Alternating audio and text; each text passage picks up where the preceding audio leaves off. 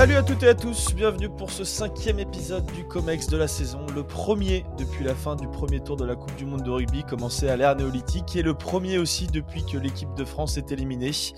La soupe à la biscotte pour nos Bleus, éliminés par des Sud-Africains qui affronteront en demi-finale les All Blacks. Des Blacks qui ont d'ailleurs cédé une partie de leurs droits commerciaux l'an passé à un fonds d'investissement américain en échange d'une somme avoisinant les 150 millions d'euros. Une démarche que l'on retrouve bien évidemment dans un sport où les règles sont compréhensibles, le football. En effet, je le sais, nous le savons, vous le savez, la Ligue de football professionnel a elle aussi vendu 13% des parts de la société commerciale en charge de vendre les droits de diffusion de notre cher Farmers League. Le rachat de clubs par de nouveaux investisseurs, fonds d'investissement et ou fonds souverains ne date pas d'hier. Le PSG et Monaco en 2011, Auxerre en 2016, Nice en 2019 ou encore 3 en 2021. Mais la crise Covid combinée au scandale Mediapro a favorisé l'arrivée de nouveaux acteurs venus notamment du continent nord-américain. En effet, en l'espace de 4 ans, le milliardaire Frank McCourt a racheté l'OM, les consortiums Eagle et Clear Lake, dirigés respectivement par John Textor et Todd Bolly, ont investi dans l'OL et Strasbourg, tandis que les fonds d'investissement King Street et Redbird ont pris le contrôle de Bordeaux et Toulouse avec des réussites différentes, bien évidemment. Sans oublier le fonds Elliott, qui n'est pas officiellement propriétaire du LOSC, mais qui semble jouer un rôle essentiel dans la direction sportive et économique du club. Enfin, un petit peu plus tôt, en 2015, Le Havre avait aussi été racheté par Vincent. À des échelons inférieurs, le fonds Oaktree partage l'actionnariat du Stade Malherbe de Caen en Ligue 2, tandis qu'en national, le groupe sino-américain Partner Space Capital continue de couler le club autant que le fonds 777 poursuit ses investissements fructueux au Red Star. Un phénomène déjà bien présent depuis plusieurs années outre-Manche, puisque de nombreux investisseurs ont rapidement compris que détenir un club de première ligue serait une affaire lucrative. Les Glazers à Manchester United, les Kroenke à Arsenal, John Henry à Liverpool et plus récemment Todd Bowley à Chelsea, donc font notamment partie des exemples. Une tendance qui s'est ensuite exportée en Italie avec le rachat de la Roma par James Pallotta en 2011, du Milan par le fonds Elliott ou de la Fiorentina par l'homme d'affaires Rocco Comiso. Récemment, Parme et la Spezia sont aussi passés sous pavillon américain. Des investissements qui interrogent partout en Europe et particulièrement en France. Les résultats des néopropriétaires de Bordeaux et Nancy ont rapidement remis en question le modèle du tout pour le profit prôné par les fonds en question, tandis que les stratégies sportives de Marseille, Toulouse et Lyon semblent plus dépendre des réussites de directeurs sportifs reconnus que d'une véritable compréhension des enjeux sportifs, identitaires et économiques des clubs. En effet, dans toutes ces situations, l'ultra-dépendance à un propriétaire unique interroge.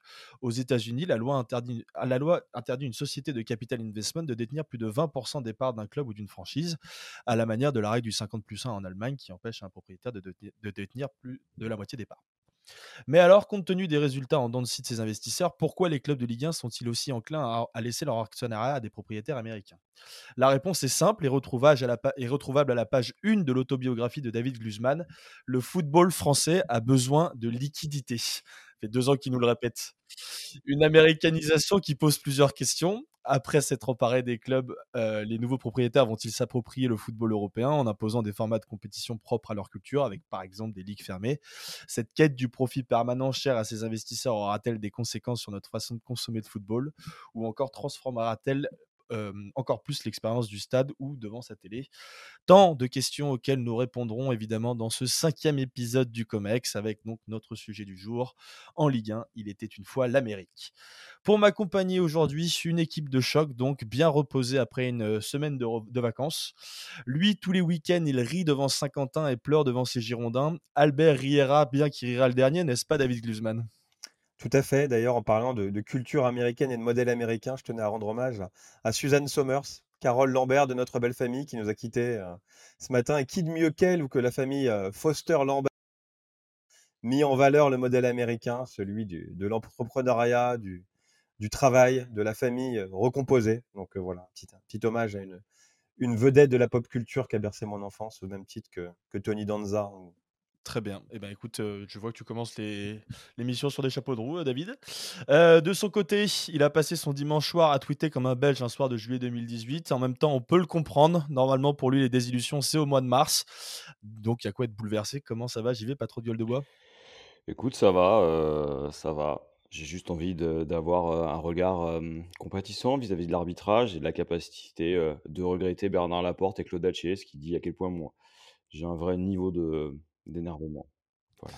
Oui, donc tu ne fais pas que tweeter en, belge, hein, tu, tu, parles belge maintenant désormais ici. Je parle belge. Un, petit peu de sub. Un petit peu de Oh bah là, je l'ai réinventé le somme. Hein. Enfin, il a fini sa semaine d'after-foot avec la voix du père Fouras. Il a la carrure d'Olivier Mine. Je vous laisse deviner par vous-même son point commun avec Passepartout. Comment ça va, Thibaut? Ça va mieux, mais bon, c'est euh, extinction de voix au milieu de l'émission, c'était. euh, bon, en présence de Daniel et des trois drôles de dames, c'est passé Oui, inaperçu. C'est un peu technique. Il dit ça en, en ouvrant une bouteille d'eau pour essayer de récupérer le peu de voix qui lui reste. Non, non, ça va, ça va mieux, ça va mieux là, mais. J'ai un peu l'air technique. Et enfin, la semaine dernière, il a commémoré avec ses amis les 10 ans de son baccalauréat, soirée euh, qu'il a passé donc à essayer de se remémorer le 11 type déviant au nom gaillard cette année-là. Flo, c'était Kevin Berrigo, le mec qui te manquait. Ah putain, merci. merci, merci, merci, merci. Bérigol, bien sûr. voilà. dont le père était garagiste d'ailleurs euh, en Haute-Savoie. C'est c'est pas du tout une blague. Ah bon, c'était même ça pas... va devenir un running gag euh, ces infos. Oui, c'est- dingue le nombre d'infos de merde que tu as en réserve comme ça que tu nous sors chaque semaine. Faudra qu'on fasse une petite compilation. Euh, bon, ça va Flo, tout va bien? Eh, écoute, ouais, tout va bien, tout va bien. Super, parfait. Bon, et ben écoutez, messieurs, je vous propose qu'on bascule dans notre euh, sujet du jour. Évidemment, je vais me permettre quand même de vous rappeler euh, à tous ceux qui nous écoutent avant que vous pouvez évidemment soutenir 11e art et son association en faisant des dons. Il y a évidemment une cagnotte euh, Hello Asso qui est disponible sur nos réseaux sociaux, sur notre site internet. Donc n'hésitez pas, c'est hyper important pour nous pour pouvoir euh, continuer à faire vivre ce média. Et puis si vous n'avez pas la possibilité là tout de suite, vous pouvez le faire un peu plus tard évidemment, mais vous avez quand même la possibilité de repartager sur les réseaux sociaux, vous abonner, c'est très important. N'hésitez pas à mettre la petite cloche aussi pour recevoir des notifications une fois qu'on pour, euh, pour euh, les moments où on sort des nouveaux épisodes, ce qui est quand même assez régulièrement. Donc euh, voilà, vous, vous pouvez nous aider de cette façon-là aussi. Euh, les gars, en Ligue 1, il était une fois l'Amérique. Évidemment, comment ne pas lancer David Guzman sur un sujet comme celui-ci? En plus, je vois qu'il est en énorme forme ce soir, donc euh, je te laisse la Olympique. parole.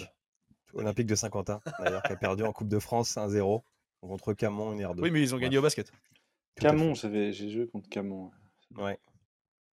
Donc, euh, donc voilà. Non, alors je suis, je- on aurait dû se coordonner parce que tu m'as un peu piqué mon quiz d'entrée. Je voulais vous demander quel était le premier club de Ligue 1 qui avait été racheté par. Je pense que tu l'as cité dans ton. Et ben, je suis. Bah, bah, si, ça doit être Bordeaux du coup. Non, pas du tout. Ah. C'est Le Havre. C'est Vincent. Ah oui, c'est vrai, pardon. D'ailleurs, qui est marié à une Diepoise depuis 25 ans. Donc, euh, qui a racheté par. euh, Ah mon dieu. mais qui, qui a racheté le, le- le- Havre en 2015. Après le scandale Christophe Mayol, je ne sais pas si vous vous souvenez en fait du Ah, scandale Christophe Adriano. Mayol. Exactement, voilà, Adriano, qui c'était un peu l'air des cache-cars, des Mayol en fait, euh, à ne pas confondre avec Jacques, le grand bleu. Mais, euh, mais ouais, donc c'était, il, est- il, il arrivé un peu comme sauveur, ce, ce bon Vincent Il Volpe. dissémine de partout des infos comme ça. Absolument. Donc non, en fait, plus, plus sérieusement, rentrons dans le vif du, du sujet. Les investisseurs américains, qui sont-ils? Un peu à l'image des, investisseurs en multipropriété, il n'y a pas, contrairement à ce que l'on voudrait faire croire, une masse monolithique ou, uniforme en fait d'investisseurs américains. Il n'y a pas un type d'investisseur américain ou même d'américains dans le football euh, français. Ils peuvent prendre différentes formes. Il y a tout d'abord donc tu les as cités, dont Toulouse. Toulouse est un, un type spécifique de fonds d'investissement qui va peut-être t'intéresser, Val. C'est un- une SPAC, en fait, de Toulouse Redbird. Et une SPAC, c'était le modèle de sortie ou de croissance de Textor. C'est un véhicule boursier qui a un but global, donc ce serait investir dans le sport, mais qui, ou qui n'a pas d'investissement spéc- spécifique. C'est-à-dire que tu vas lever de l'argent sur les marchés financiers en te disant, voilà, nous, moi, Redbird Capital, Jerry Cardinal, je veux lever 300 000 clubs de sport. Et c'est comme ça justement que Redbird a été créé et a pu racheter Milan et Toulouse. Il y a des Américains qu'on approche patrimonial, Franck McCourt, il y, a, il y en a qui combinent le fonds d'investissement et l'approche patrimoniale John Textor. Il y a des investisseurs minoritaires, Bill Foley pour l'instant à Lorient, euh, Ares à l'OL. Il y a même un fonds d'investissement qui va certainement rentrer dans le capital du PSG, qui valoriserait le PSG 5 milliards. Il y a des prêteurs, il y a JP Morgan, il y a Elliott, il y a Ares, et il y a des diffuseurs. Essentiellement Apple TV, qui a pris un, gadin en MLS, mais c'est pas interdit de, penser, même si c'est assez illusoire, que le, qu'ils vont remettre une offre pour les droits télé. Donc en fait, les Américains en, en Ligue 1, ils sont dans le football français, ils sont absolument partout. Ils prêtent, ils investissent, ah, ils pardon, ils vont peut-être diffuser. Mais pourquoi ces investisseurs Pourquoi ils viendraient en fait en Ligue 1 Parce que la question c'est ça. Il y a un effet moutonnier. En finance, il y a toujours un effet moutonnier. Dans l'investissement, il y a toujours un effet moutonnier. Pour vous donner un exemple, moi, dans mon secteur, il y a aux alentours des à la fin des années 2010, 2018, 2019, c'est les investisseurs coréens. Il y avait des milliards et des milliards d'investisseurs coréens institutionnels qui achetaient de l'immobilier commercial, donc essentiellement du bureau, à Paris, avec le, le- les gadins qui, vont, qui sont en train de se prendre. Je suis sûr qu'ils reviennent, mais on voit en fait des, des vagues comme ça. Dans le football, il y a eu la vague d'investissement chinois. Au, au milieu des années 2010, il y a eu des investissements chinois absolument partout en Europe. Il y a eu West Brom, il y a eu Aston Villa, il y a eu Milan, il y a eu l'Inter, il y a eu Valence, il y a eu Sochaux. Ça s'est régulièrement très très mal terminé politiques ou géo- géopolitiques ou financiers qui font que les capitaux chinois se sont déplacés en Europe. Et là, de la même manière, profitant de plusieurs facteurs, d'un taux de change favorable, de, euh, du fait que euh, les franchises aux États-Unis s'échangent de plus en plus cher, parce que les franchises, c'est euh, un peu comme la crypto-monnaie, c'est-à-dire que c'est très difficile d'en créer, il y a un nombre euh, réduit, franchises au fur et à mesure du temps s'apprécient. Donc il y a un ticket d'entrée plus bas. Le football, c'est aussi une, c'est aussi une, classe d'actifs, ce qu'on appelle alternatif. Il y a une diversification. C'est contracyclique. On a vu que euh, au moment du Covid, même en temps d'inflation, le- les gens continuent à aller au stade, continuent de consommer. Euh, le price money des compétitions ne fait qu'augmen- qu'augmenter.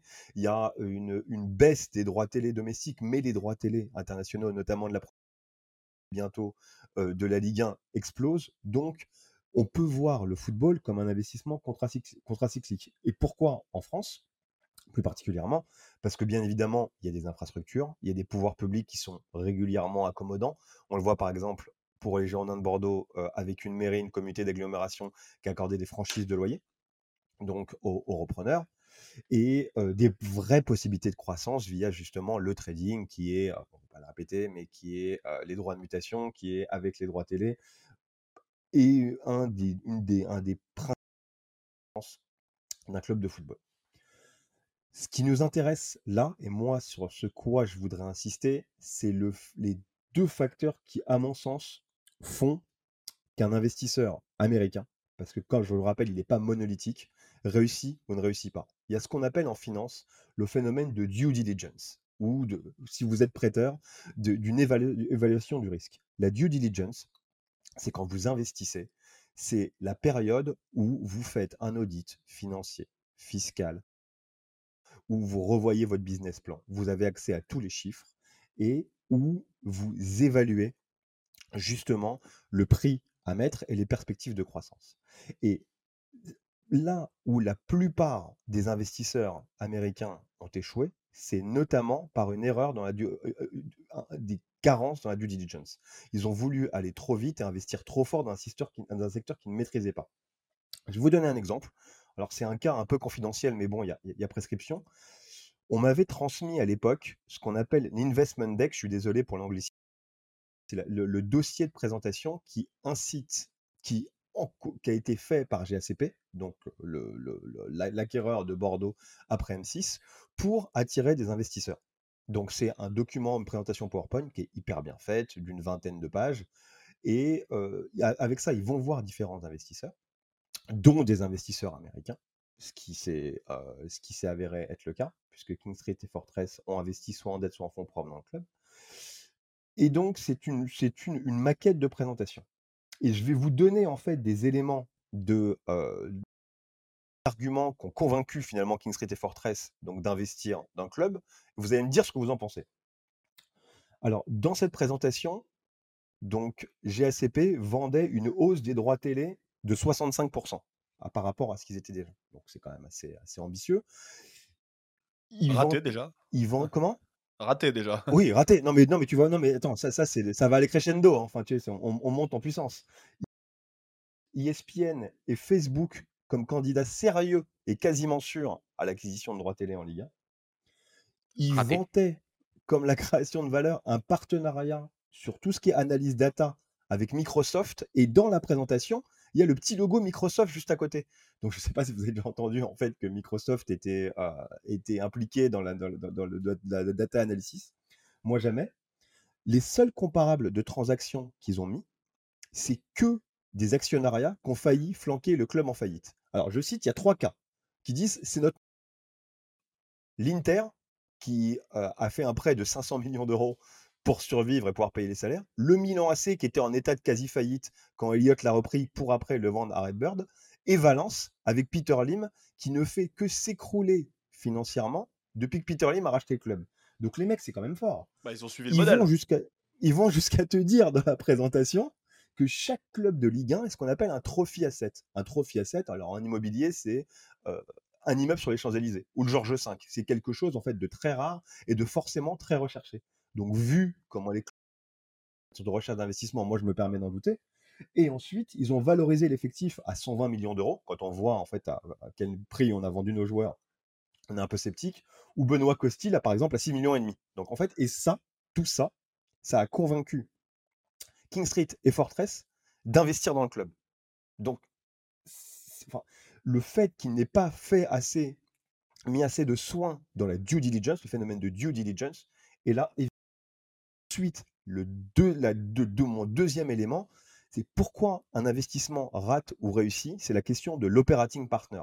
L'operating partner, c'est en finance ou dans, lors d'un rachat, de, vous pouvez appeler l'asset manager, c'est celui qui va être en charge de- des opérations au quotidien, qui va être chargé de créer de la valeur au quotidien. Donc, c'est cet operating partner ou cet asset manager, ça va de Damien Comolli euh, à Toulouse à ce que va être, par exemple, Radcliffe à Manchester. C'est-à-dire qu'un investisseur qui est, amené à monter ou pas, mais qui de toute façon va être encouragé et va être rémunéré en fonction du succès de l'opération. Un asset manager, un operating partner, comment ça se rémunère? Ça a un management fee, donc annuel, plus ce qu'on appelle un success fee ou un earn-out, c'est-à-dire que un montant de la revente de l'opération. Donc plus il crée de la valeur, mieux il revend le club, mieux il fait son travail, plus... il- Et c'est vraiment dans ce choix-là qui est crucial. Val, dans ton intro, tu parlais de dépendance au directeur sportif. Franck McCourt, c'est exactement ça. C'est-à-dire que son operating partner, initialement, c'était Hero. Il en a changé en Longoria. Donc, en fait, pour des gens, donc des Américains qui n'ont pas du tout des, des- de, de connaissances suffisantes pour gérer un club de foot, en tout cas français, on a vu avec Textor qu'il n'avait pas le contexte réglementaire, qu'il n'avait pas le contexte juridique, qu'il n'avait pas le contexte même pas en fait, qui ne comprenait même pas cette notion de règle, d'organisme en fait qui régule le football, on voit qu'un operating partner local est essentiel.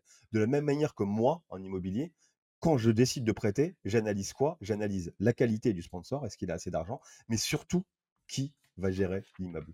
Donc c'est vraiment ces deux notions que j'aimerais mettre en avant, cette notion du due diligence et cette notion d'asset manager, d'operating partner, qui sont absolument essentielles dans la et c'est sous ce prisme qu'on peut décider et évaluer de la, euh, réussite d'un investissement américain en Ligue 1.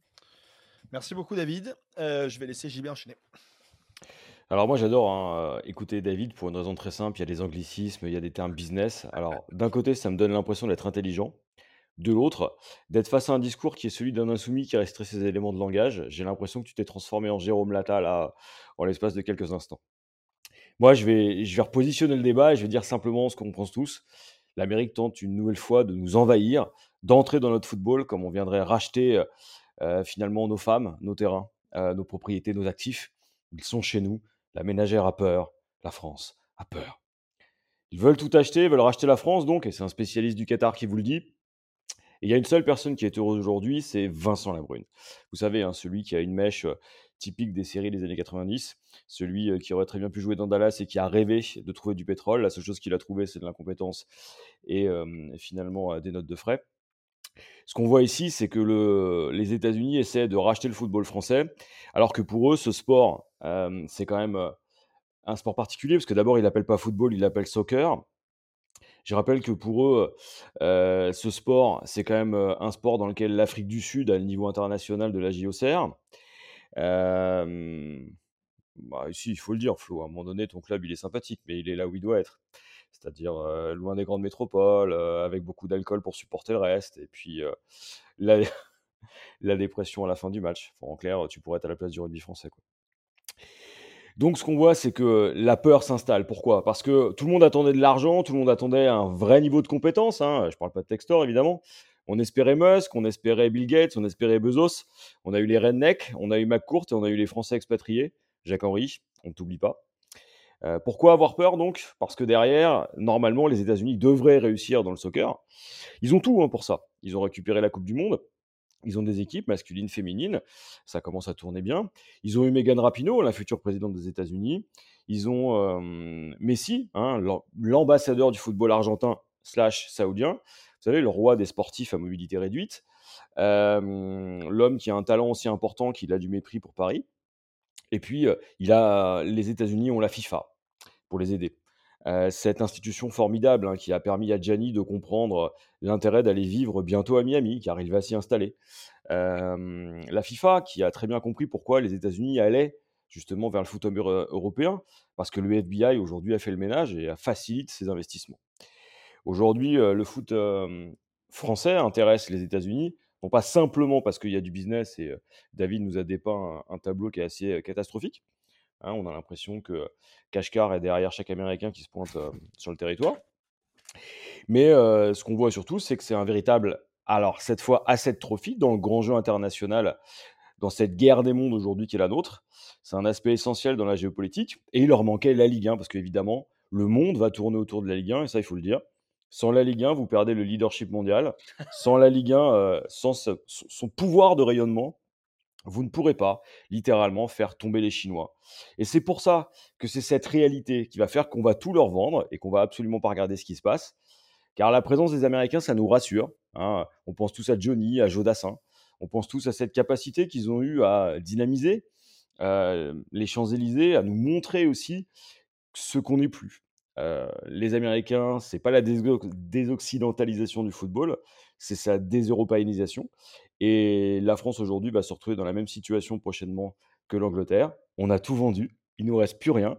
On a juste nos yeux pour pleurer. Et encore, il faudra le faire à crédit.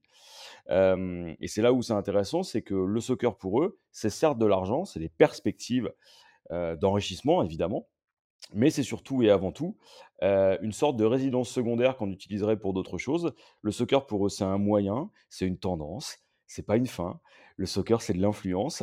Et je vais laisser la place à Thibaut pour qu'il nous explique à quel point voir les Américains chez nous, ça nous rappelle les meilleurs moments de notre histoire. Il n'y a pas la pression, Thibaut, c'est cool. bon, j'ai rien compris, JB, ce que tu as dit, mais c'est pas grave. voilà. je... vais enchaîner. alors, sur, sur ce que tu disais David, sur le quel est, quel est le changement qu'ont apporté les Américains notamment? Moi, ce qui m'intéressait, c'était, de, d'essayer de, comprendre ce qu'il y a de spécifique euh, à l'investissement américain dans, dans, dans, notre culture à nous et dans nos traditions à nous. Et je vais revenir un peu sur ce qu'on avait dit lors d'un podcast il y a quelques mois, mais pour peut-être le faire de manière un peu plus précise. C'est, c'est l'idée que traditionnellement, le football chez nous n'est pas, est pas une, une économie euh, rentable. On dit toujours que c'était une, économie de mécénat. Euh, traditionnellement, ce sont des, bourgeois, des bourgeois locaux, des notables locaux qui investissaient, des industriels locaux qui investissaient pour, euh, avec des visées, euh, disons, d'influence locale, de visibilité locale, parfois politique. Souvent, les mairies, les collectivités territoriales ont traditionnellement investi beaucoup dans les clubs de football jusque dans les années 90. Euh, jusqu'à la, jusqu'à la législation sur l'encadrement des, des, des, deniers publics dans, dans le sport. Euh, donc il y a eu traditionnellement une, une, une, vision du sport qui était une vision euh, extra-économique, on pourrait dire, euh, qui n'était pas soumis, quasiment de service public, non qui n'était pas soumis à la, à la, à la rationalité et à un principe d'utilité. Euh, tant d'un point de vue d'argent public ou du point de vue de l'argent privé. Hein. C'était cette culture du mécénat qui est très ancienne, hein, qui, qui, est une, qui est une culture qui date, euh, j'allais dire, euh, de la nuit des temps. Quoi. Je, je, serais difficile de dire le premier mécène de l'histoire de l'humanité, je, ne sais pas qui c'est, peut-être Ramsès II ou encore.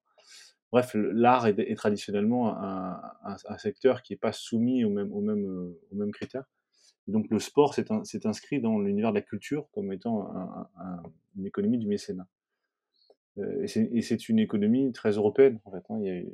Tous les clubs sont, fondés comme ça. Alors, il y a même, même dans le cadre de, clubs qui appartenaient à des grandes, industries comme Peugeot, l'objectif de la section sportive n'était pas un objectif économique.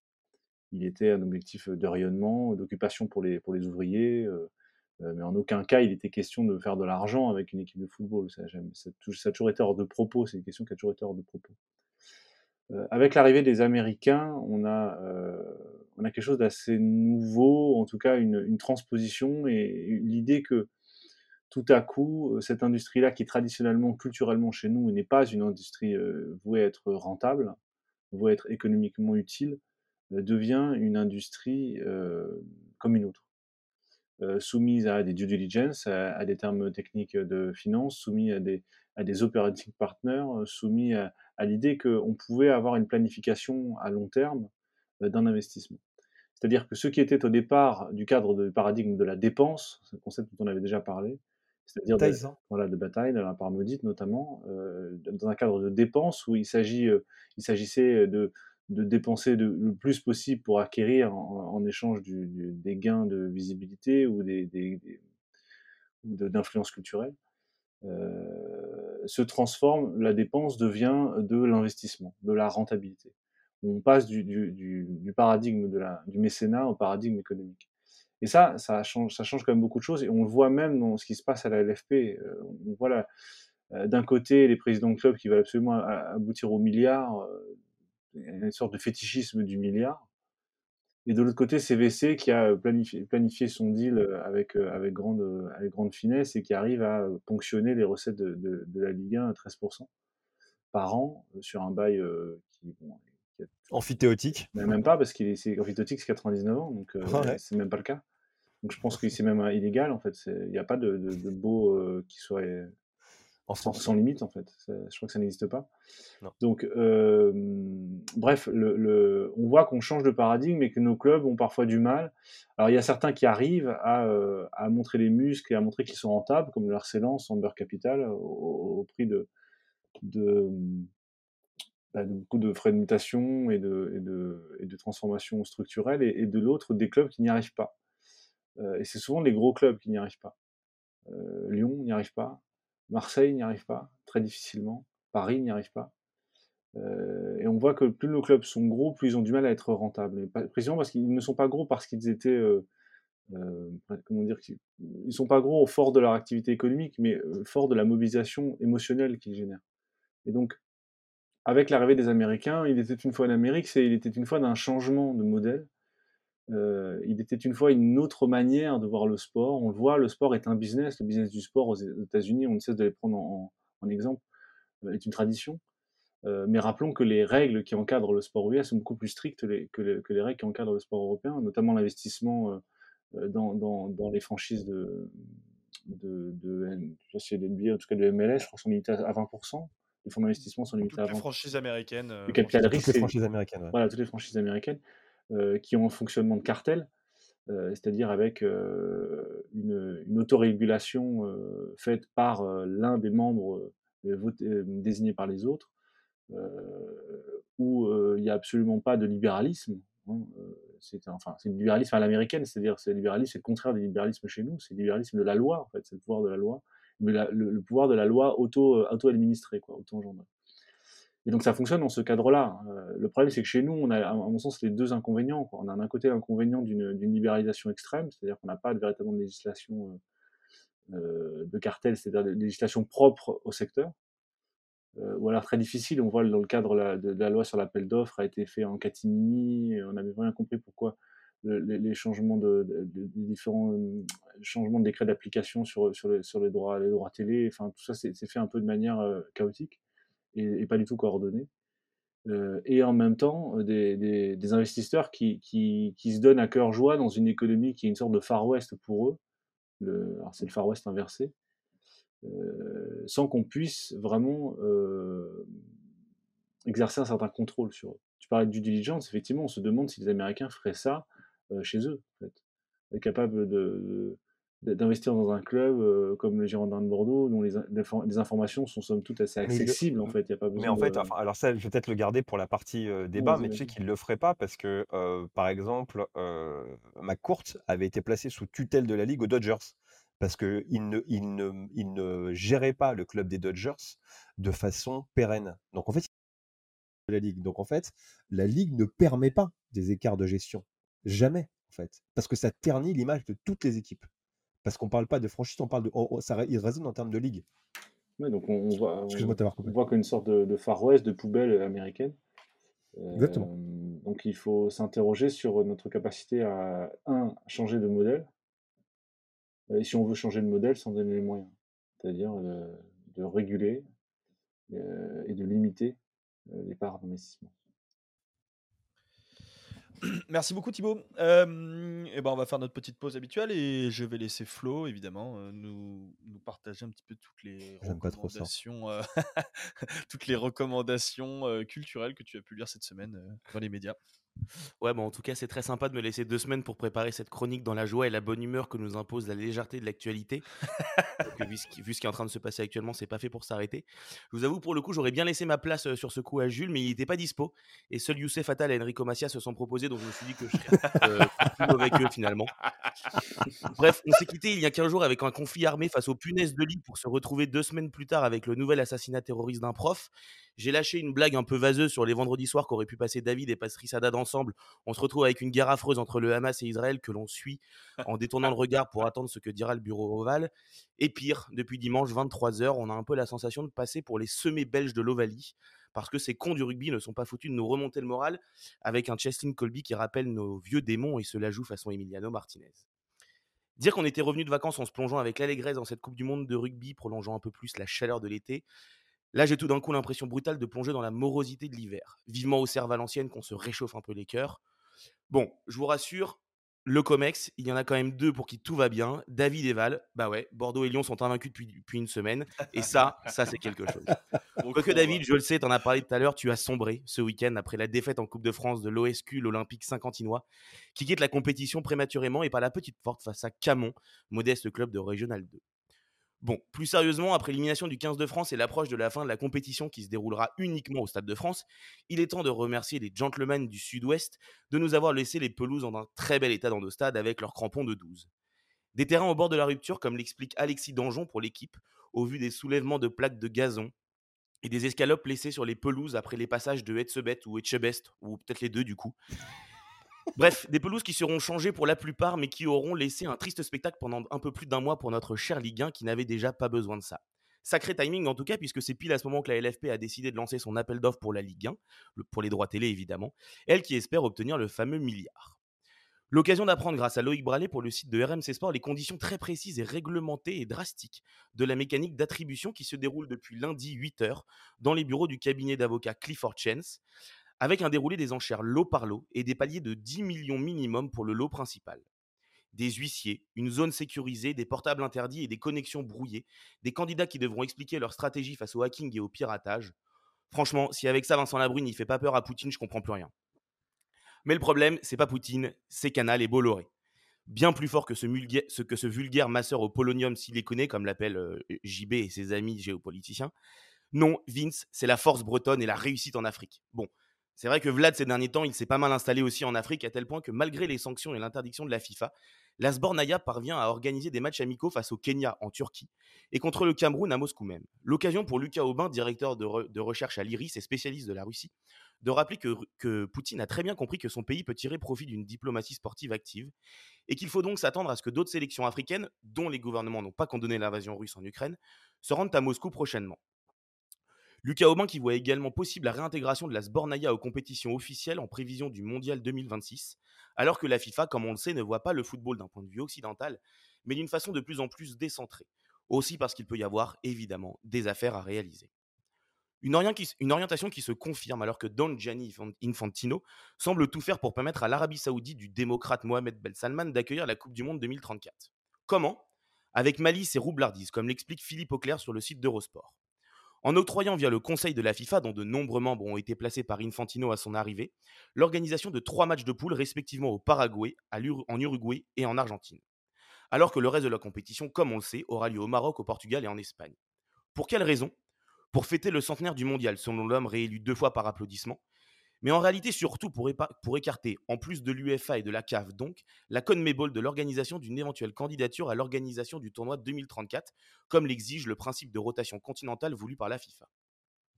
La CONCACAF, quant à elle déjà organisatrice de la prochaine Coupe du Monde 2026, avec le trio États-Unis, Mexique, Canada, il ne restait donc plus que la modeste OFC, la Confédération d'Océanie, et surtout l'AFC, son pendant asiatique.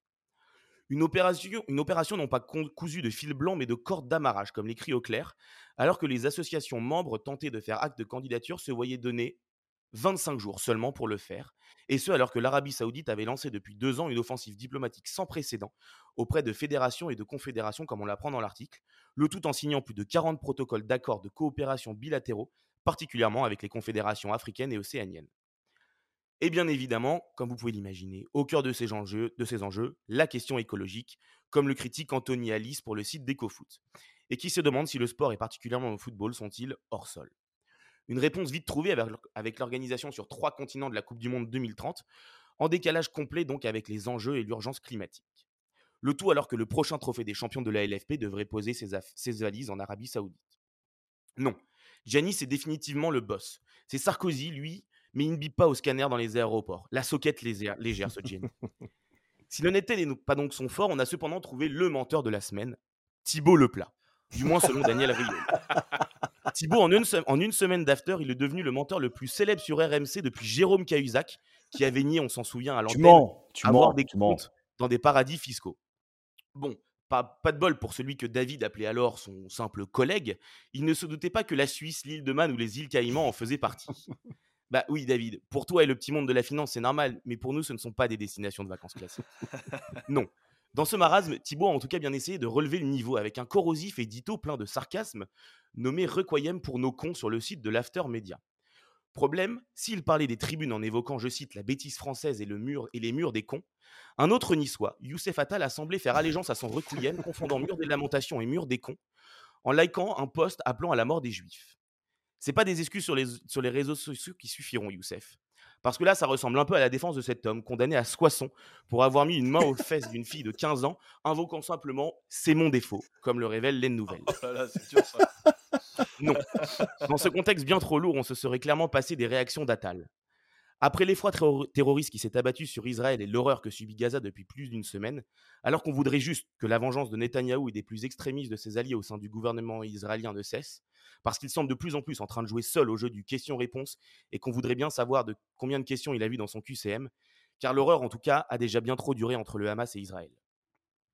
Heureusement, au cœur de ces brutalités, j'ai vu une lueur qui m'a réchauffé le cœur le week-end dernier l'inauguration d'une salle Eric Cantona au centre de formation de l'AJ-Auxerre, comme le rapporte Lyon Républicaine. Le tout avec la présence de son premier mentor, Giroud, probablement l'un des plus grands coachs formateurs et qui aura fait de la transmission sa passion et son credo. Un peu comme Dominique Bernard, lâchement assassiné vendredi dernier. Prof, JB, c'était déjà pas le poste le plus attractif ces derniers temps, malheureusement, un peu moins que footballeur en tout cas. Mais à l'instar de Giroud et de tant d'autres éducateurs, que ce soit sur les pelouses ou dans les classes, Dominique Bernard cimentait la société, faisait grandir des générations. La transmission et l'éducation, Dominique Bernard l'aima, lui. Et je peux vous assurer que si on tient énormément à JB en tant que spécialiste géopolitique du foot sur 11e art ou ailleurs, on l'aime au moins, au moins autant pardon, comme prof d'histoire géo. Auprès de ses élèves, à pouvoir juste enseigner librement sans penser à ce qu'il ne pourrait pas dire ou aux conneries du Youssef Attal. Oui, et tu sais de quoi tu parles quand tu parles de, de JB en tant que prof, une vieille expérience. Exactement. Euh, qui te rappelle de très bons souvenirs. Merci beaucoup Flo pour euh, cette chronique, cette revue de presse. Euh, on va basculer dans la deuxième partie de notre, euh, notre sujet du jour. Du coup, en Ligue 1, j'ai perdu le nom exact du sujet. Vous allez m'aider? En Ligue 1, il était une fois l'Amérique. Il était une fois l'Amérique. Merci Thibaut. J'ai un petit trou. Euh, David, pour, euh, sur ce sujet, tu t'interroges dans un premier temps pour savoir qui sont ces investisseurs américains. Tu dis qu'il y a plusieurs types. Tu parles des fonds d'investissement comme Redbird à Toulouse. Tu parles des, de ceux qui, qui ont une approche patrimoniale comme McCourt à Marseille. Euh, ceux qui ont un mélange des deux comme Textor à Lyon. Tu parles des actionnaires minoritaires comme Bolly. Tu parles des prêteurs comme Elliott et des diffuseurs comme Apple. Tu t'interroges aussi sur pourquoi est-ce qu'ils viendraient en Ligue 1. Tu estimes qu'il y a un effet moutonnier. Tu donnes les exemples des investisseurs coréens dans l'immobilier en France. Je ne sais plus la date exactement, mais tu pourras me le confirmer un peu plus tard. tu parles aussi de l'exemple des investisseurs chinois début 2010 dans le football, et que là, tu dis, et tu dis qu'aujourd'hui, maintenant, il y a un, effet multiplié pareil avec les Américains parce qu'il y a des conditions économiques favorables, des investissements contracycliques et de vraies possibilités de croissance. Et tu estimes que pour que ces projets-là réussissent, il y a deux facteurs essentiels. Le premier, c'est le facteur de la due diligence, qui est la période où tu investis, tu fais un audit et tu évalues les perspectives de croissance. Et tu estimes justement que les échecs des différents projets américains en Ligue 1 sont, dus à des problèmes de, de, due diligence, évidemment l'exemple de GACP. Et la deuxième condition pour toi, c'est d'avoir un operating, operating partner, pardon, donc qui est la personne qui est chargée de créer de la valeur au quotidien, comme Comoli à Toulouse par exemple, et tu estimes qu'il est important d'avoir un operating partner local qui comprend les enjeux des clubs, et donc toi tu estimes que ces deux conditions, la due diligence et l'operating partner, sont évidemment essentielles à la réussite d'un projet. Embauché. Embauché. tu, tu as un poste à pourvoir ou? Ouais, Très bien. Euh, JB, tu parles de l'Amérique qui tente une nouvelle fois d'investir en France et tu estimes qu'il n'y a qu'une seule personne que ça satisfait dans le monde du football, c'est Vincent Labrune. Euh, et qu'au-delà de ça, il y a une peur qui s'installe parce qu'il y a évidemment un manque de compétences chez les Américains.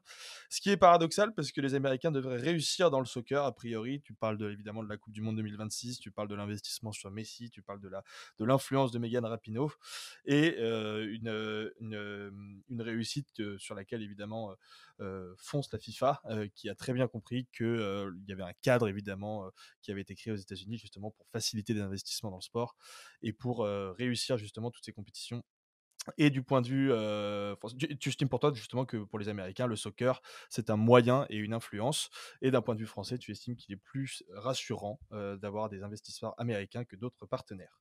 Thibaut, euh, tu te poses la question de quel changement apporte justement l'investissement de, de, tous ces investissements américains, pardon, quelle spécificité? Tu reviens en arrière en disant que l'économie du football n'est pas rentable, évidemment, qu'avant l'objectif était plutôt territorial ou d'influence, qu'il y avait une vision du sport extra-économique, avec la fameuse culture du mécénat, et que l'arrivée des États-Unis euh, implique une transformation de l'industrie vers une planification de la finance et de la dépense, euh, une transformation qui entraîne un changement de paradigme avec des clubs qui y arrivent, comme n'y arrivent pas, comme Lyon, Marseille ou le PSG. Et tu fais une comparaison avec les franchises américaines, euh, qui sont, elles, très encadrées, où il y a très peu de libéralisation, ce qui n'est évidemment pas le cas en France, où il n'y a que très peu de cadres, très peu de contrôle. Et tu estimes que nous sommes un espèce de Far West américain et qu'il faut penser le cadre juridique euh, pour euh, contrôler ces investissements. Voilà. Messieurs, je vous laisse reprendre. Je sais que David, tu avais des trucs à rajouter. Donc Ouais, j'avais des trucs à rajouter et Thibaut m'a permis de rebondir puisque ça me fait penser à deux choses, moi. Son, dernier point, sa, nécessité de régulation, je pense qu'on en avait déjà parlé. Mais pourquoi les Américains arrivent dans un Far West? Parce qu'ils arrivent en fait dans Il faut jamais laisser un Américain, et je travaille avec des fonds américains absolument lui donner l'impression d'avoir la main dans les négociations. C'est-à-dire que nous, en France, je l'ai répété, à Mediapro, le Covid, on fait que nous tendons les QL et que l'investisseur ou le prêteur américain arrive immédiatement en position de force, sans aucune limite. C'est-à-dire qu'il n'y a aucune limite de prêt. Le LBO, donc l'acquisition à fort effet de levier, est interdit depuis cet été en première ligue, c'est quand même un comble. Il n'est pas interdit en France. C'est quand même un comble que le Royaume-Uni soit plus ait une régulation plus forte que la nôtre. Le, LBO précise ce que c'est quand même. Oh oui, le LBO, en fait, c'est une acquisition, c'est un leverage buyout, c'est une acquisition à très fort effet de levier. C'est le fait de faire peser la dette sur donc le club acquis et de payer les intérêts et le principal de la dette avec les revenus générés par le club. Donc c'est Manchester. Voilà, exactement. C'est Lyon, non Comment C'est Lyon aussi. Bah, ça, permet d'acheter un truc sans mettre beaucoup de sous dedans. Exactement, ou quasiment pas d'ailleurs. Quasiment pas. Ouais, alors pour, pour les investisseurs de Joe Dagrossa, qui était à la tête de GACP, a mis 5 millions. Je pense que Textor a mis un peu plus. On parle d'un investissement de 900 millions d'euros, 800, 900 à, à Lyon. Ça vous donne un peu l'intérêt en fait que, que, financier que Textor a à la réussite de l'opération et le risque aussi qu'il prend. Donc, donc voilà. Et donc ils arrivent avec un pouvoir de négociation très comme le, comme le Messi, et, et sans régulation. Et les Anglais, donc à l'initiative du gouvernement, ont ont émis ce qu'on appelle un, white paper. Donc, c'est un espèce de papier blanc. C'est une, une note d'information ou de recommandation avec une liste justement de régulation permettant l'encadrement de, la reprise des clubs. Ça fait suite à de très nombreuses faillites. Il y a eu Bury, il y a Southend qui, qui est entré, il y a eu Wimbledon. il y a eu énormément de clubs, enfin énormément, il y a eu beaucoup de clubs qui ont disparu alors qu'on dégringolait dans, dans, les divisions. Bolton a failli mourir alors qu'il jouait la Coupe d'Europe sous Allardyce il y a, une quinzaine, quinzaine d'années. Donc j'ai l'impression que le pays le plus libéral, le moins régulateur, enfin, j'allais dire d'Europe, si on peut encore les considérer dans l'Europe, se bouge et que nous, nous ne faisons rien parce que nous en avons trop besoin de, de, l'argent américain ou autre. Donc, et est prêt, justement, comme Thibault le disait, je suis un peu long, je suis désolé, d'aborder une phase peut-être de décroissance pendant quelques, quelques années, le temps de se réguler et de, réattirer des investisseurs un peu plus, un peu moins, un peu moins agressifs? Je sais pas, c'est une question ouverte en fait que je laisse à mes, à mes collègues le soin de, rebondir dessus ou pas? Ouais, si on peut, si je peux aller dans ton sens, David, et dans le sens aussi de Thibaut, ce que je vois, c'est qu'en France, on attend d'abord la régulation du politique avant d'essayer de se réguler soi-même. C'est-à-dire qu'aux États-Unis, les modèles des ligues, c'est des sociétés privées qui sont capables de gérer elles-mêmes le business et qui mutualisent à la fois les dépenses et le reste. Et ce qu'on voit, c'est que nous, on a des gens qui profitent de l'entrée de ces capitaux. Il faut voir les salaires de Vincent Labrune et de ses, et de ses acolytes, sans avoir la responsabilité qui va derrière. Sauf que le politique est complètement largué. ce qui s'est passé à la LFP, c'est quasi scandaleux et je pense que ça va en éclabousser 2-3 quand ça va vraiment sortir. Et aujourd'hui, quand le modèle américain entre, il bouscule quelque chose qui n'est pas pareil. On parlait d'actifs immatériels la dernière fois. Quand on achète un club, on achète plus qu'un club, on n'achète pas simplement une entreprise. Les États-Unis, quand ils viennent, eux, en tout cas sur ces actifs et ces acteurs-là, vu leur nature, ils vont chercher des actifs et s'ils ont à un moment donné à les lâcher, ils les lâchent. On l'a vu avec Bordeaux sur la première phase. C'est ce qui est en train de se passer avec Lyon. C'est en train, c'est ce qui pourrait se passer avec Lyon. Il y a un moment donné, le politique va bouger, mais ça va encore se gérer de la même manière. Privatisation des revenus, socialisation et donc des pertes. Et on va tenter de récupérer les clubs avec des fonds publics. Et aujourd'hui, la main américaine, c'est pour ça que je disais qu'il fallait en avoir peur, c'est qu'on n'a pas le système finalement politique qui comprend ce que leur arrivée suppose quand un actif américain, enfin quand un acteur américain arrive pour faire du foot un actif, il a aussi en tête la vision des ligues américaines avec leur profitabilité, la sécurisation des investissements. Et puis derrière, il arrive avec une culture aussi de la philanthropie. On n'a pas ça chez nous. On n'a pas de milliardaires capables d'investir, en tout cas ils ne le veulent pas dans, dans le foot. Et aujourd'hui, pour reprendre ce que disait Thibault, ce choc des cultures-là, il risque de faire disparaître des clubs et des vrais projets. La situation de Lyon, par exemple, devrait servir de modèle. On risque d'aller vers une catastrophe industrielle. Et cette catastrophe industrielle, elle va montrer d'abord ce qui est devenu l'économie du foot en France. C'est génial. Elle va montrer aussi l'incompétence de ceux qui sont censés la réguler, l'organiser, et qui là vont montrer leur triste incompétence. Après avoir planté Marseille, certains vont planter la Ligue. Et tout ça avec un sourire sans nom. Regardez par exemple la place que Didier Quillot a encore dans certaines négociations, l'influence que certains acteurs ont encore. Et ça, aujourd'hui, c'est difficile à comprendre, à défaut même de l'accepter. Thibaut, tu veux rajouter quelque chose? Oui, c'est, il se passe un peu avec le football ce qui s'est passé avec la, la, désindustrialisation en France, mais en, disons, en version hardcore. Quoi. C'est-à-dire que là, il n'y a même plus d'usine. on change de modèle, mais sans savoir où on va y a une particularité, c'est que, que ces deux univers-là, que sont le, sportif et le financier, avec les Américains, ont réussi à se réunir sur un terme, un concept qui est la performance.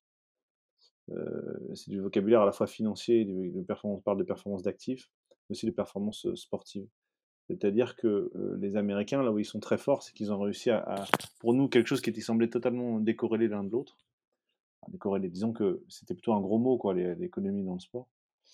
Euh, ont réussi à, à, à lier l'un à l'autre et, euh, et, à avoir un modèle comme ça hyper séduisant pour, euh, pour nous. C'est-à-dire qu'il faut faire performer un club comme on ferait performer une équipe.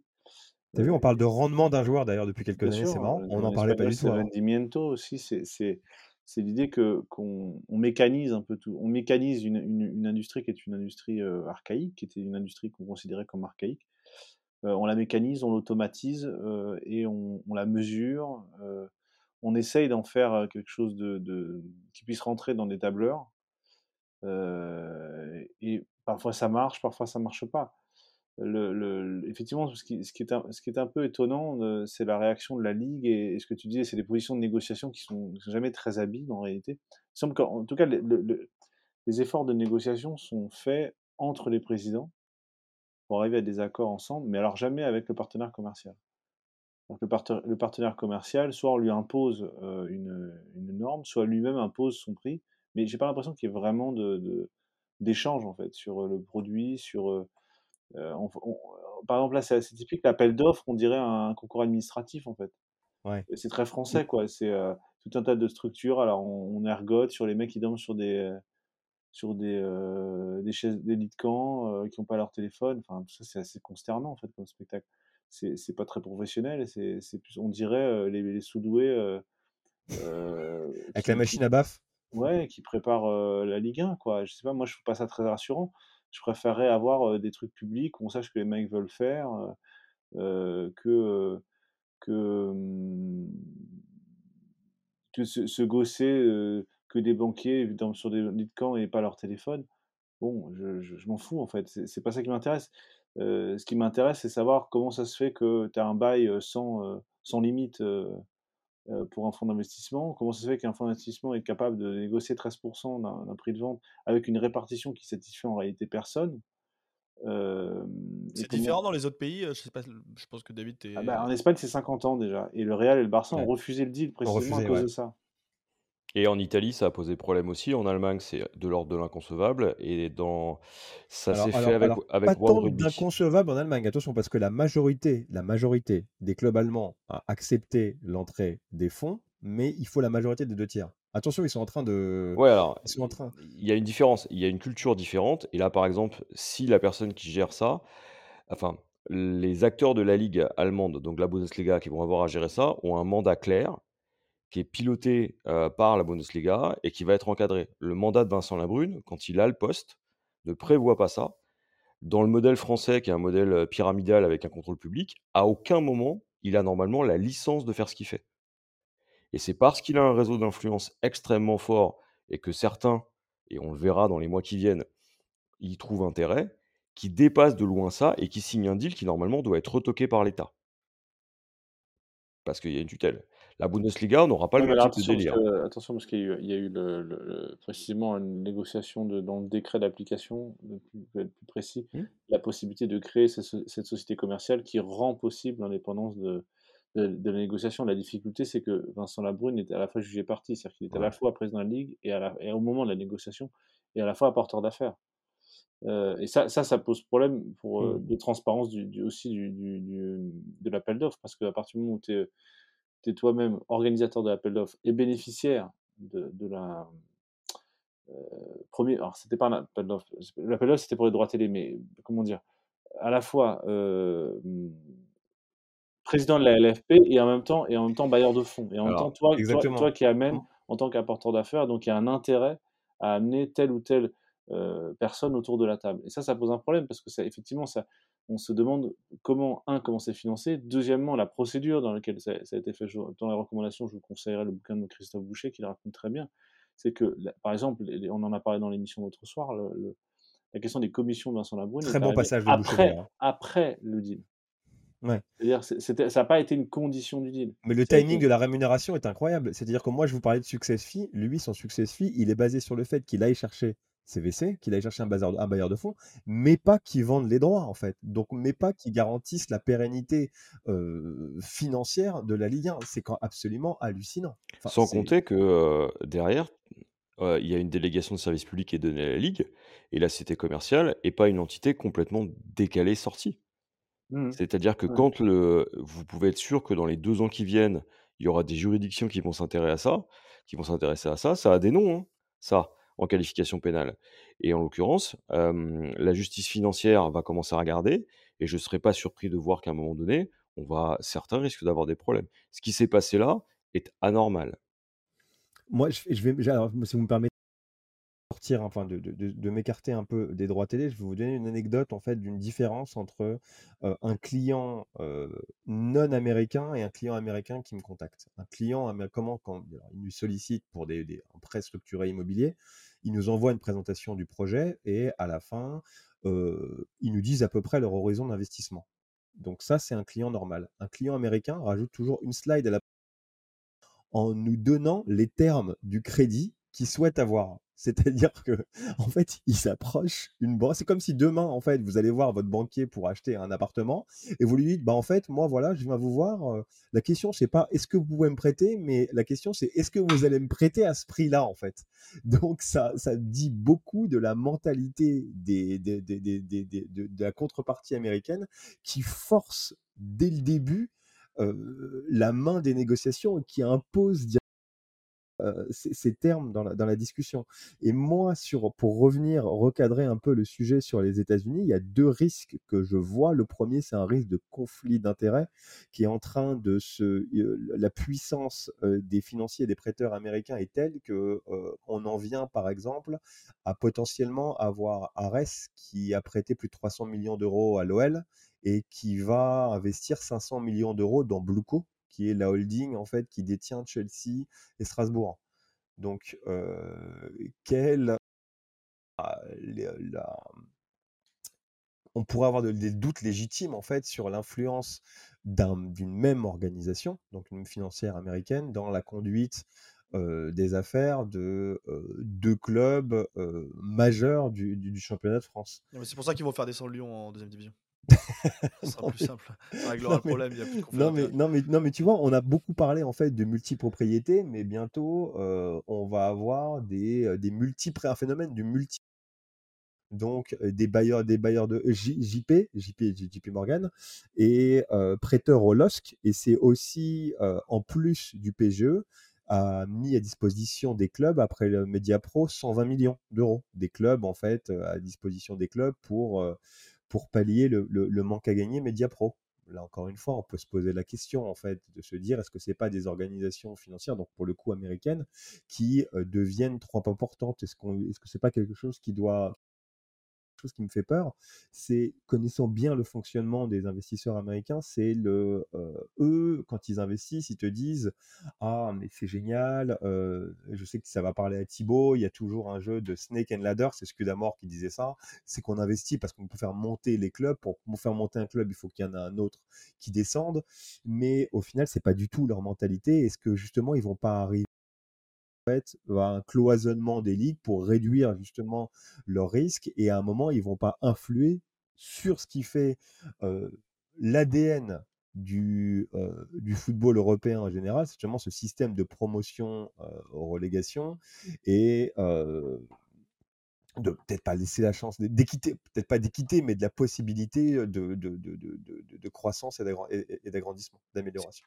C'est un peu la question que j'avais justement pour vous, messieurs, après tout ce que vous nous avez expliqué, c'est que quand on joint la vulnérabilité du modèle économique européen et a fortiori du modèle économique française, enfin français, à la culture des acheteurs américains et des financiers américains, est-ce qu'on n'est pas tout droit en train de se jeter justement vers la fin du système sportif, voire en tout cas footballistique français et européen comme on le connaît, et avec ce potentiel cloisonnement des ligues vers, vers des ligues fermées le problème, c'est que ça dépend. C'est-à-dire qu'on est sauvé par le fait que les investisseurs américains, il y en a beaucoup, ce qu'on appelle les investisseurs value-add, c'est-à-dire que ce système de promotion-relégation, ça les aide aussi à créer de la valeur et à sortir par le haut.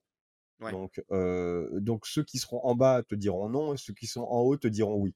Donc c'est vraiment ça, et c'est pas forcément ceux qui sont en haut qui sont plus forts que ceux qui sont en bas. Donc voilà. Mais, mais c'est vrai que non, mais il y a, un risque clairement en fait que, qui monte et qui ferme la porte derrière. Alors après, il y a une limite hein, dans les dans les textes européens, les directives liées au sport, alors qui font du sport un droit qui n'est pas, enfin qui est un droit particulier, c'est pas une compétence de l'UE mais le principe, justement du sport européen avec le principe de montée-relégation est écrit dans les quatre lignes qui définissent, le modèle européen du sport. Ça veut dire que sa disparition entraînerait probablement à un moment, une action politique de la part de l'UE, notamment si ça venait à toucher des grands championnats qui ont une capacité à faire mobiliser des membres qui sont importants au sein de l'UE. Te dire que ça empêcherait le phénomène, non.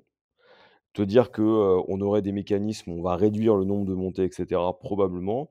Qu'on verra apparaître des compétitions alternatives type Super League, ça c'est quasi sûr. en tout cas, ça y ressemble beaucoup. Mais ce système-là, il est normalement, il est en train d'être là en plus, comment dire, sécurisé. Il y, a, il y, a, quelques acteurs qui travaillent dessus aujourd'hui au sein de l'UE, avec des think tanks internationaux, et justement, ils travaillent sur la sécurisation de ce modèle, parce qu'ils considèrent que ça fait la particularité du modèle sportif européen et sa force. Très intéressant. Thibaut, je te laisse le mot de la fin si tu en as un, sinon nous basculons sur les, sur les recos. Non, allons sur les recos, j'ai rien à Allons sur les recos, très bien. Et eh ben, ça a été très complet. Merci les gars pour ce, pour ce sujet qui était très intéressant. Et bah, on va, comme d'hab, garder le même ordre pour, pour nos recos. Et du coup, je, je te laisse commencer, David. Taisez-vous, El Kabash, qui n'a jamais été dit d'ailleurs par, par qui a été prononcé dans le compte d'El Kabash. Non, podcast en cinq épisodes, France Inter, interview de Jean-Pierre El Kabash. Donc il y a différents épisodes. ça part de son enfance en Algérie jusque sa conception du métier de journaliste sur son rôle avec les présidents. On pense qu'on veut de ce journaliste qu'il a été, mais quelqu'un qui a traversé six décennies d'actualité politique, je pense qu'il a quelque chose à nous dire, et je confirme d'ailleurs qu'il a quelque chose à nous dire. Donc, donc voilà, je chaudement reconseillé. C'est des épisodes recommandés, pardon. C'est des épisodes de, de quarantaine de minutes, et voilà. Moi, j'en ai appris beaucoup. Super, merci beaucoup. JB bah, dans le sens de ce que disait David, je vais pas du tout penser à ça, mais effectivement, les mémoires d'El Kabash ont, un intérêt pour les avoir lus et pour avoir croisé le bonhomme à quelques reprises. on est face à quelqu'un qu'il faut apprendre à voir parce qu'il dit beaucoup de la société de l'époque et de ce qu'on est devenu. Et dans cet état d'esprit, il y a deux livres, moi, que je conseillerais. J'en ai déjà parlé de celui-là, La guerre de l'information de ah David Colomb, qui est un must. Ouais, vraiment, il est incroyable. Et il y a le dernier. été le voir en conférence. je suis allé le voir en conférence et je suis sorti de là sidéré. Alors que je connais vraiment le sujet. Hein. Et le terre sur la guerre des mondes, qui est beaucoup plus simple d'accès et qui dresse un portrait de notre monde qui va inviter certaines personnes à réfléchir. D'accord. Bruno Tertrais, c'est ça? Ouais, Tertrais. Thibaut? Bah, Moi, le de Christophe Boucher, très bon bouquin. Pour une fois qu'il y a un bouquin de foot en France qui est bien. Profitez-en. Pardon, je dis pas ça pour toi, JB. J'en ai, ai moi-même plusieurs mauvais. Donc, donc, hormis les nôtres, je veux dire, il n'y en a pas beaucoup des très bons. Et celui-là est très bon. il vient de sortir, c'est ça? Je l'ai pas vu il vient de sortir, ouais, il vient de sortir Robert Laffont. Euh, main basse sur l'argent du football, du foot français. C'est bien écrit, c'est bien raconté, euh, c'est très assez marrant parfois, souvent consternant, euh, et ça explique très bien le l'intérieur en fait du, du football. Et moi, je voulais l'opposer un peu au qui est sorti au même moment, le bouquin de Jérôme Lata, qui est bien écrit aussi. Oui, mais qui est écrit depuis l'espace en fait sur le football, donc c'est intéressant, mais c'est Thomas Pesquet euh, qui le football. Ah, Thomas Pesquet est macroniste, Jérôme Lata n'est pas du tout macroniste, attention. Non, mais c'est un point commun, ça, c'est la terre vue, la, terre vue d'en haut, quoi, vue, du ciel, des idées, et de, tout, ce que, tout ce que le monde n'est pas. C'est intéressant, mais comme un. Voilà, comme une... j'ai pas le même avec toi sur le bouquin de Jérôme Lata que je trouve euh, plus pertinent que ce que tu dis. Et aussi d'ailleurs l'interview dans l'after de, de Boucher. c'est ce que, j'allais dire. C'est ce que j'allais dire qui vont pas forcément lire le livre. Ah, je l'ai acheté, je l'ai pas encore lu, mais c'est un des passages dans l'after que qui a été le plus intéressant depuis de nombreux mois, voire de nombreuses années. Il y a Hugo Orléans, il y a le mien aussi. Mais il y a Hugo Orléans. Et toi, c'était pendant les vacances, il y a beaucoup de gens qui n'ont pas pu l'écouter. Et euh, c'était un passage extrêmement intéressant pour les gens qui n'auront pas forcément le, le temps euh, de lire le livre. Euh, c'était quand, Thibaut C'était mardi dernier? La semaine dernière, je crois, mardi dernier. C'était mardi, j'avais encore de la voix, ouais, c'était mardi. Ouais. Et ben, allez, allez retrouver, ça n'empêchera pas de lire le livre, mais allez retrouver parce que c'était euh, c'était une heure de très très. Ouais, c'était bien. Et, et, pour, pour, pour, donc, pour terminer ce que je voulais dire, c'est-à-dire que la différence entre Jérôme Lata qui a écrit le football vu du ciel, là on a le football vu de l'intérieur en fait. Donc on voit là, on voit vraiment comment on se prend les décisions, sur quelle base. Euh, et c'est là où véritablement quand vous sortez d'un livre comme ça, c'est pas, je vais pas dire c'est une claque, il faut pas, pas exagérer, c'est pas ça dit non plus mais ça vous donne des leviers en fait, des leviers d'action. Là, vous voyez concrètement ce qui peut être fait, changé, amélioré. Le bouquin de Jérôme, à part se, suicider, c'est ce que je lui ai dit d'ailleurs pendant l'émission, je je sais pas comment tu veux pas être dépressif en fait. Parce que, à partir du moment où tu proposes, tu proposes des solutions en disant toi-même qu'elles sont inefficaces, je vois pas l'intérêt d'écrire un livre en fait. Mais bon, c'est un avis personnel. Vous avez bien fait de pas l'inviter dans le COMEX. Euh, on l'a invité quand même, ça me permet de faire un petit coup de pro parce qu'on l'a invité. Oui, ouais, vous l'avez invité. Euh, tant mieux. Euh, moi, bon, j'ai pas choisi à RMC quand ils l'ont invité. J'ai essayé d'être aimable. là, c'est un peu méchant parce que je le critique quand il est pas là, donc c'est peut-être encore pire. peut-être qu'on aurait dû l'inviter et j'aurais pu enfin dire ce que j'en pensais. Même je l'ai déjà dit dans l'émission un peu. et, donc voilà, là vous avez un livre concret en fait. Là vous avez quelque chose de concret sur ce qui se passe, voilà comment ça se passe. Donc n'hésitez pas à le lire, je suis assez enthousiaste, je, l'ai vraiment lu, là j'ai quasiment terminé, vraiment intéressant. Avec le personnage de Vincent Labrune qui est pour moi un, must.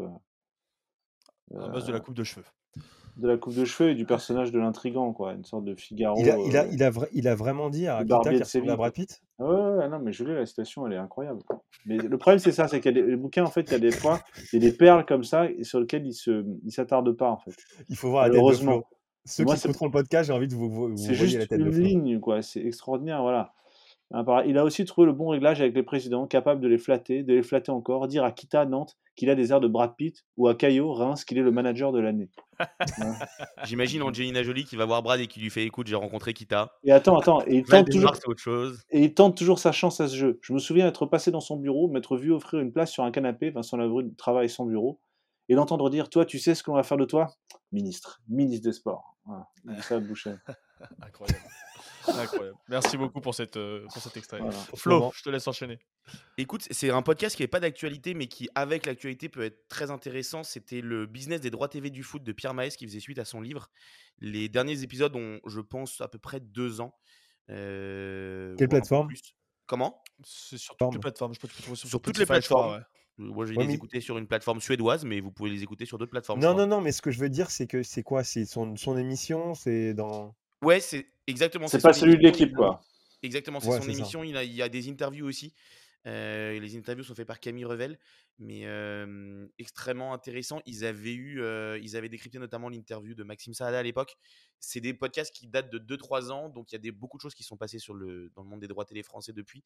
Mais c'est quand même, on peut tirer beaucoup d'enseignements et je pense qu'ils devraient en tirer beaucoup d'enseignements du côté de la LFP. Et sinon, juste j'ai une deuxième reco très rapide. Il y a un article très rapide à lire de France Football sur le grand hopping euh, qui est sorti ce week-end dernier. Je connaissais pas du tout la pratique. En fait, c'est la pratique de, de gens qui sont pas forcément supporters d'un club et qui vont faire le tour des stades dans le monde et en Europe. Avec des gens, par exemple, en Angleterre qui adorent faire les 92 stades du, les 92 stades du football pro en Angleterre. C'est un peu David Guzman. Hein, J'en ai fait 43. 43 ah bah, tu vois. voilà. Et ben, voilà. Donc, une, une pratique qui était en Angleterre et j'ai trouvé, trouvé l'article très intéressant. Très bien. Euh, article de qui, tu sais, Flo? Oui, article de Vincent Marcelin. Très bien. Et ben moi je vais compléter parce qu'il y a quand même beaucoup de bouquins, donc je vais compléter aussi avec un petit article pas trop long mais très sympathique de la part de Pierre-Étienne Minonzio dans l'équipe, une interview de Pete Doherty. Ah. Et la tête, la euh, tête de Pete Doherty, la tête de Pete Doherty, ah, franchement au stade Océane, tu l'aurais reconnu. Il était, s'il avait été à côté de moi, je pense que je l'aurais pas reconnu. Ah, si, si, bah, Attends, à être tas, euh, il est couleur locale quoi.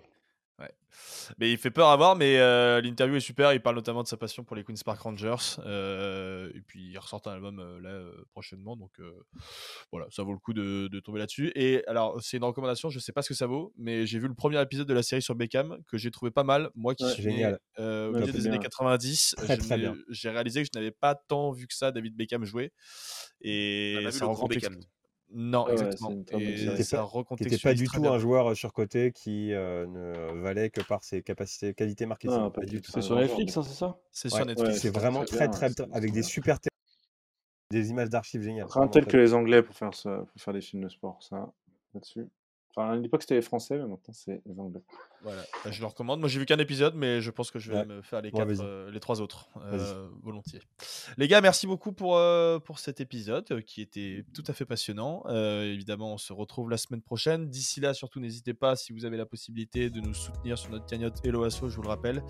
Et surtout, de vous abonner pour recevoir toutes les notifications. Mettez la petite cloche. n'hésitez pas à liker, partager, à en parler auprès de vos amis. Bref Vous connaissez la recette. Euh, voilà, on clôture cette émission là-dessus. Les gars, merci. Et on se retrouve. Alors, peut-être pas la semaine prochaine. Peut-être qu'il y aura une nouvelle petite pause. Mais dans ce cas-là, il y aura un nouveau quiz en Ziema. Vous en avez pris l'habitude.